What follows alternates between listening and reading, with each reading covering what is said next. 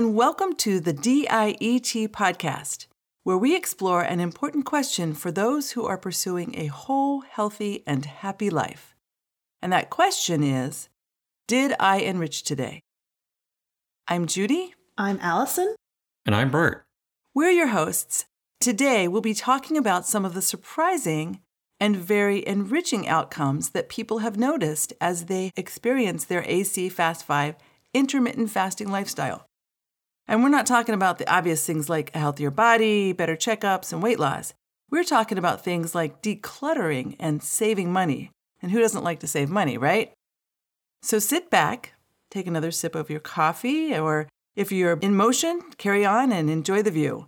Whatever you're doing, we're thrilled that you're here and we really hope that you enjoy today's conversation. Okay, let's just jump right in. Bert or Allison, do you want to tell us about some of the surprises people have shared with us? I think we should look at decluttering because that's one of the most consistent things that people report, but also one of the totally unexpected ones that comes with an intermittent fasting schedule. It just doesn't seem like there's any sort of connection to the domino chain where you get from, okay, I'm going to eat less and then I'm going to feel like cleaning up my place. It's not really predictable. So it's really unexpected, but so, so consistent. So many people report that. It's kind of amazing. So, have you noticed that, Allison? I have. And I think that part of that is due to maybe having more energy and more focus to be able to deal with those things. But also, it could be a part of just not needing so many dishes to make all that food.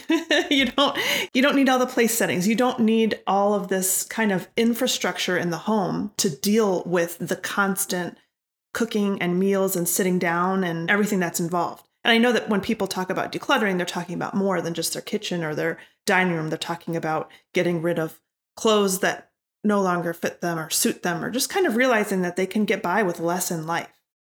I think that probably that's part of the key. And for me, certainly, the simplicity of the eating schedule just kind of bleeds in in a very, what do you call it? Not predictable way. I guess it's kind of unpredictable, but it bleeds in in a smooth and natural way to simplifying in other ways. It feels like it just is a natural extension of taking in less and engaging with the environment in a different way. Mm-hmm.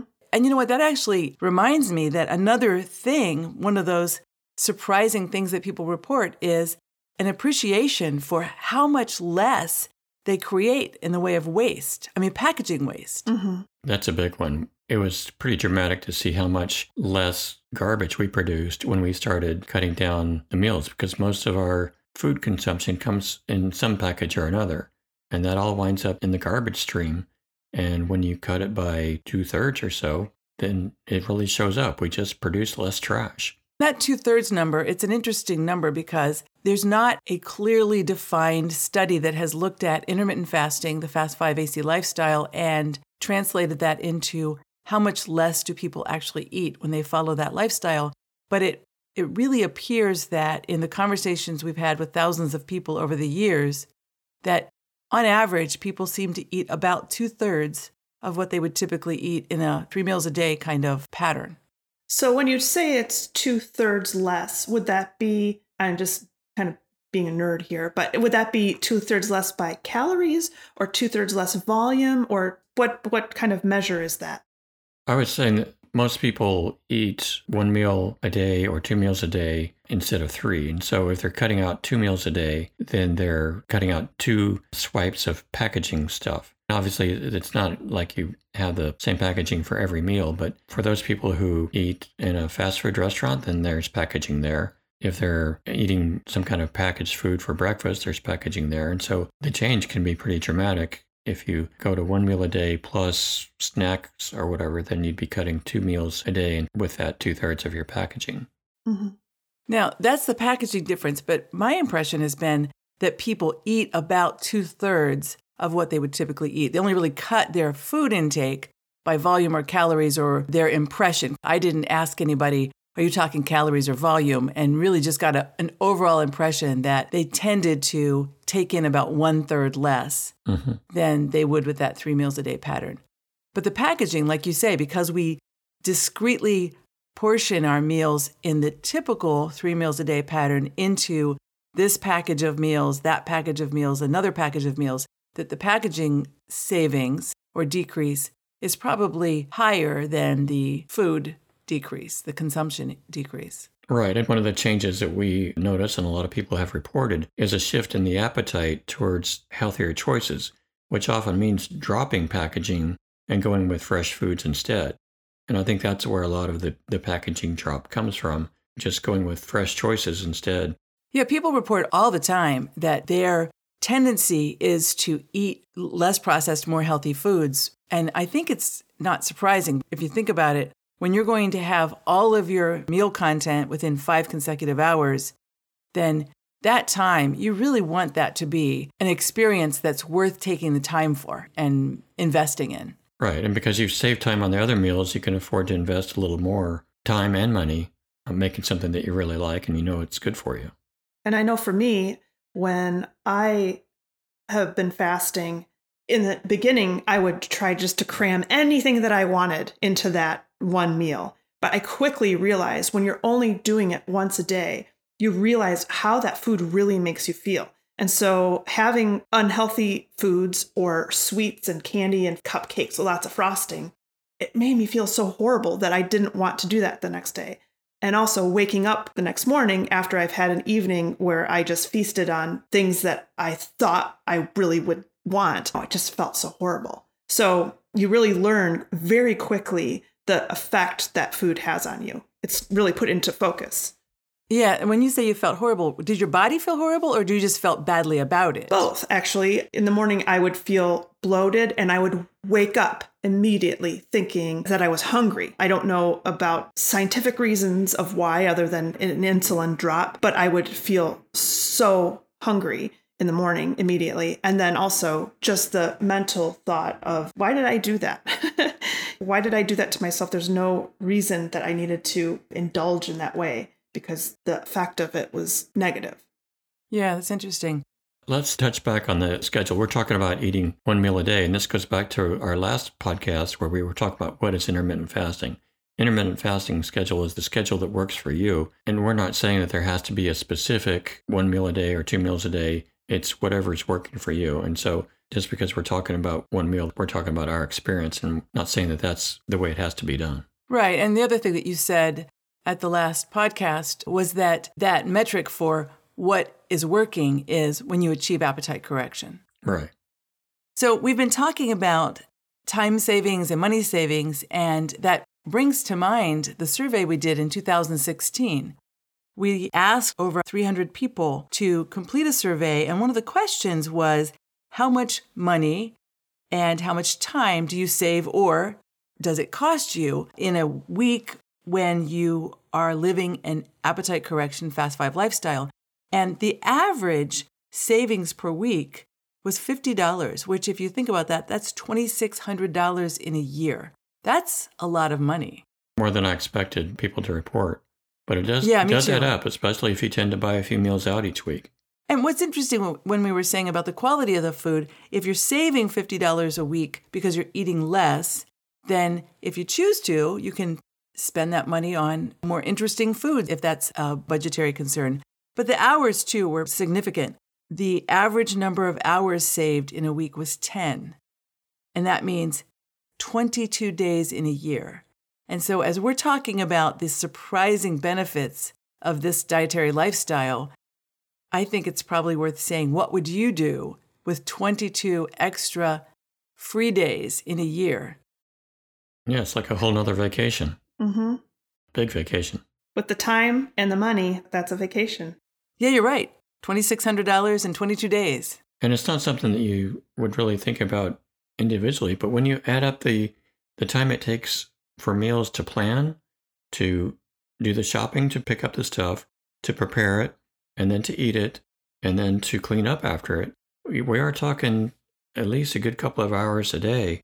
And for most people, more than that. It depends on who's doing the shopping and the cleaning, but it really does add up to a big chunk of time. Yeah, it does. It really does. So, what other things have people talked about? Well, we talked a little bit about having more energy, but I think for me, that is one, aside from the reduction of inflammation, for me, just having more energy is a huge bonus because it allows me to really enjoy the things that I'm doing and I have the energy and actually the desire to work out. We have a stationary bike at home and when I'm not eating several times a day, I feel light and I feel energetic and I feel a desire to, let's get that done. Let's just do it. There's no reason not to. Whereas if I were eating breakfast and lunch and snacks, I would feel like, oh, I'm just kind of tired from having a turkey sandwich at lunch and I just really don't feel like jumping on the bike and sweating a lot and getting a stomach ache and all that. So it's a different feeling, that's for sure. It made a big difference for me too. I felt the energy and it made me feel like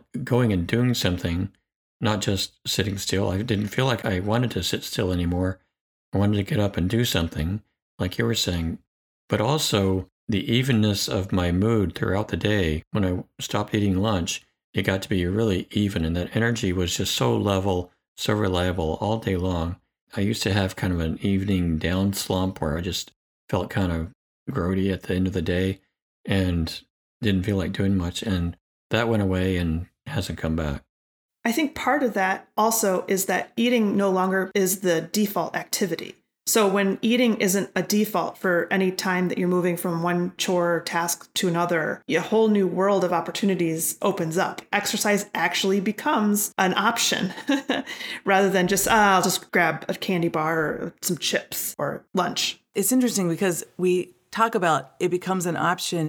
So there is time savings, but it's not like it's all in one space, but it is it is almost opening up a space, this opportunity for this huge potential of what are you going to fill that with. Mm-hmm. It's interesting with the energy and with the feeling of moving through space in a different way. A lot of people report having more confidence, not just from dropping weight, but just being in control. The words that most often were reported, particularly early on when we were talking with people who adopted this lifestyle, was freedom, power, and control. Those were the three words over and over again we would hear so when feeling in control and the space opens, it's almost as if people who live this lifestyle feel empowered in a very different way. Well, yeah, they start the day and don't feel like they have to face a full day of using their willpower to fight and make choices yeah. to choose not to eat all the time.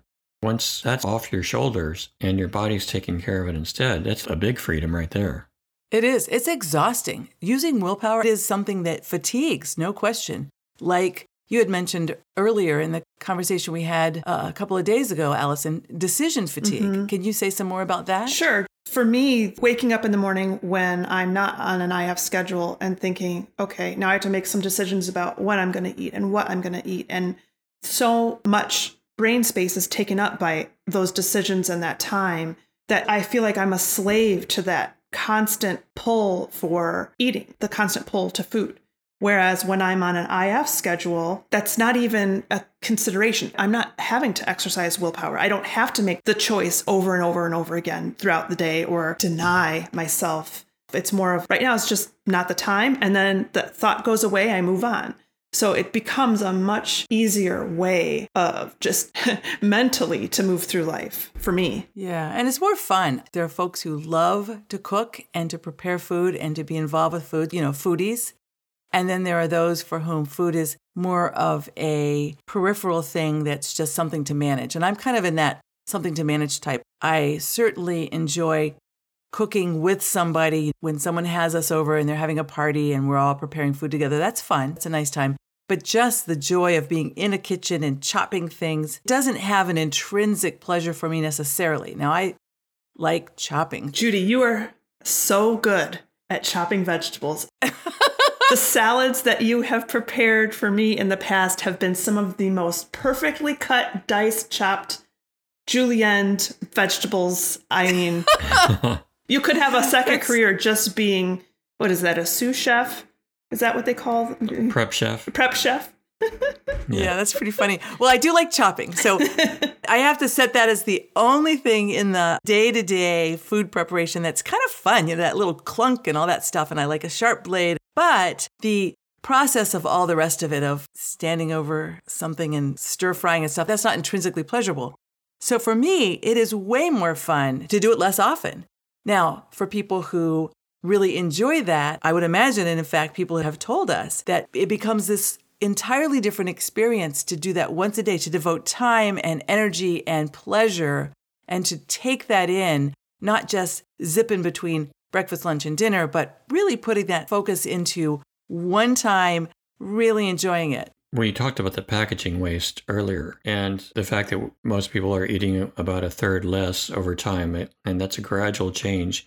And it's just an estimate and it varies. But what we're talking about is a lot smaller carbon footprint for an individual. I think as a community, there are some things that we can do. Some people choose not to eat beef to make their carbon footprint smaller. Intermittent fasting is one thing that people can do to make their carbon footprint smaller. One person may not make a difference, but when we're talking about 7 billion people in the world, some of them definitely don't need to be fasting, but there are millions who can and could make a smaller carbon footprint that way. Yeah, absolutely. And that feels good. Every time we take an action and it extends beyond ourselves and there's some benefits outside of ourselves, it can feel really good. And when we take the trash out and it's a smaller bag than the average bear, it's pretty cool. I like mm-hmm. that.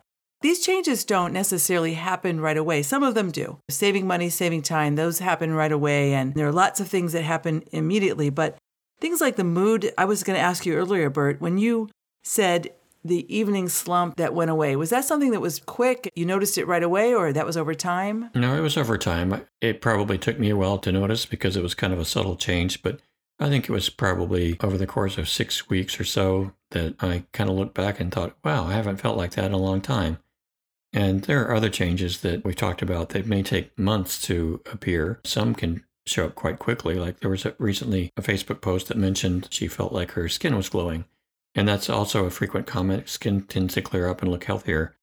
And she hadn't seen weight loss yet. She'd been doing Fast Five schedule for about a month. And those changes were encouraging enough for me to say, it sounds like this is working for you. It just hasn't kicked in in the timeline that it does for most people.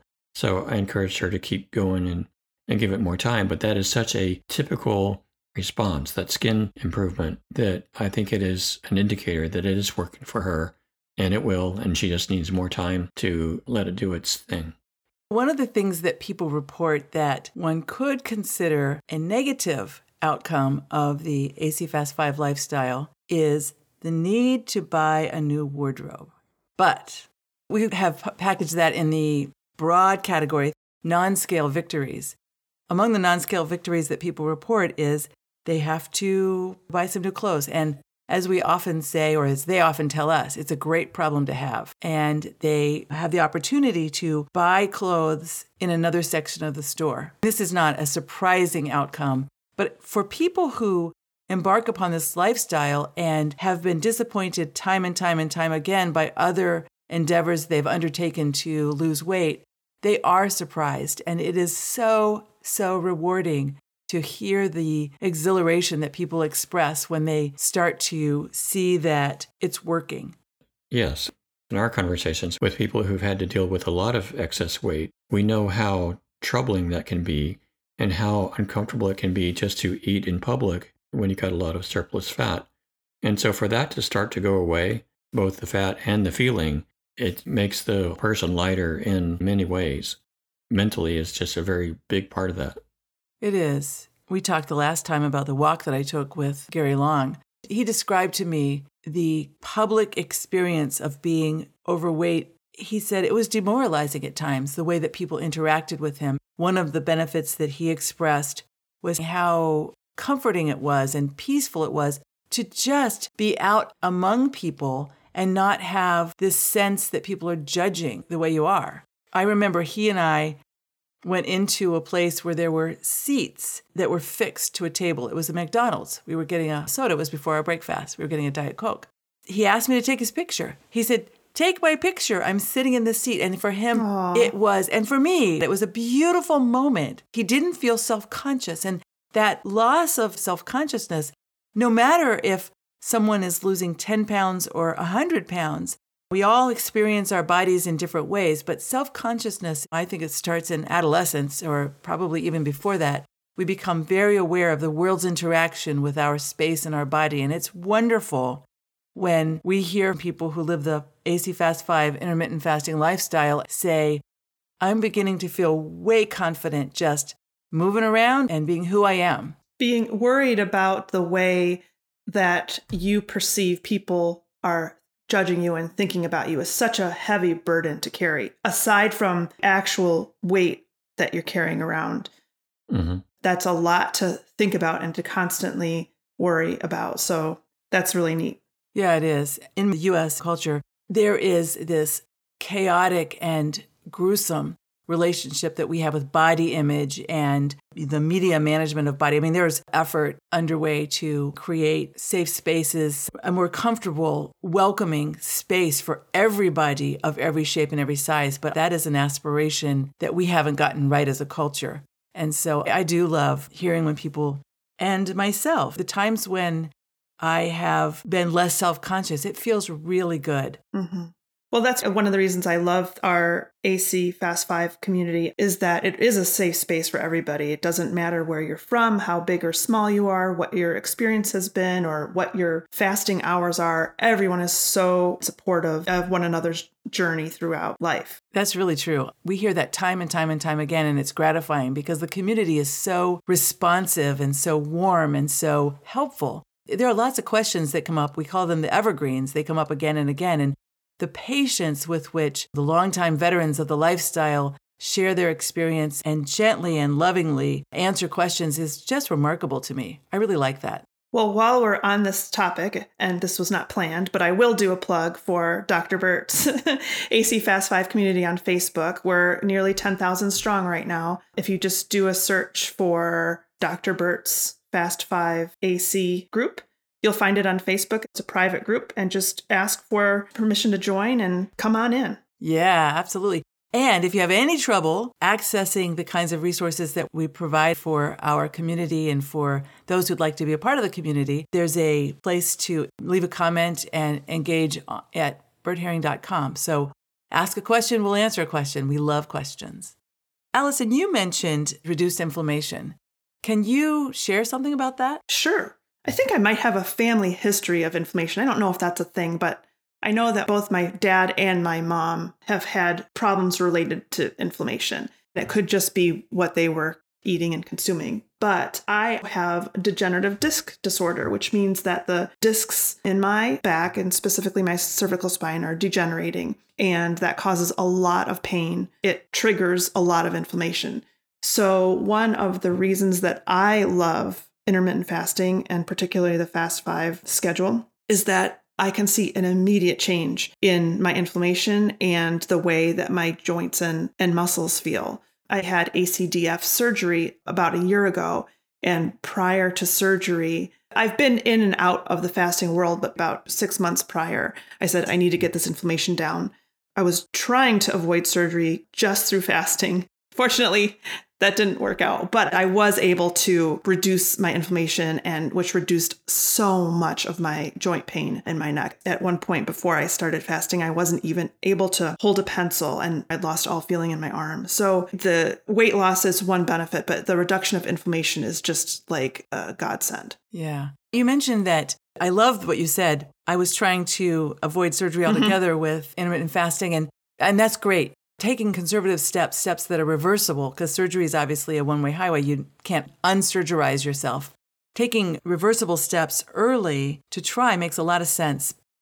And then moving to something else when it doesn't work makes a lot of sense too. And that's back to that old study of one. What it made me think of when you were saying that is that there are those who make claims and promises about intermittent fasting is going to solve all the mm-hmm. It is a lifestyle, and everything has its upsides, its downsides, and its subtleties and nuances, and intermittent fasting is no different than anything else. Now, I will have to say, when we first, back in 94, when Bert first made this discovery, and then in 2005, when we started sharing it with people, it was interesting because every time we would share it, we would kind of hold our breath thinking, what if it doesn't work? after a while, we just got bored with being worried about it. It just seemed to routinely work. So it does offer an enormous number of benefits. But if anybody's telling you that it's the one size fits all panacea perfect solution for everything out there, then it's snake oil.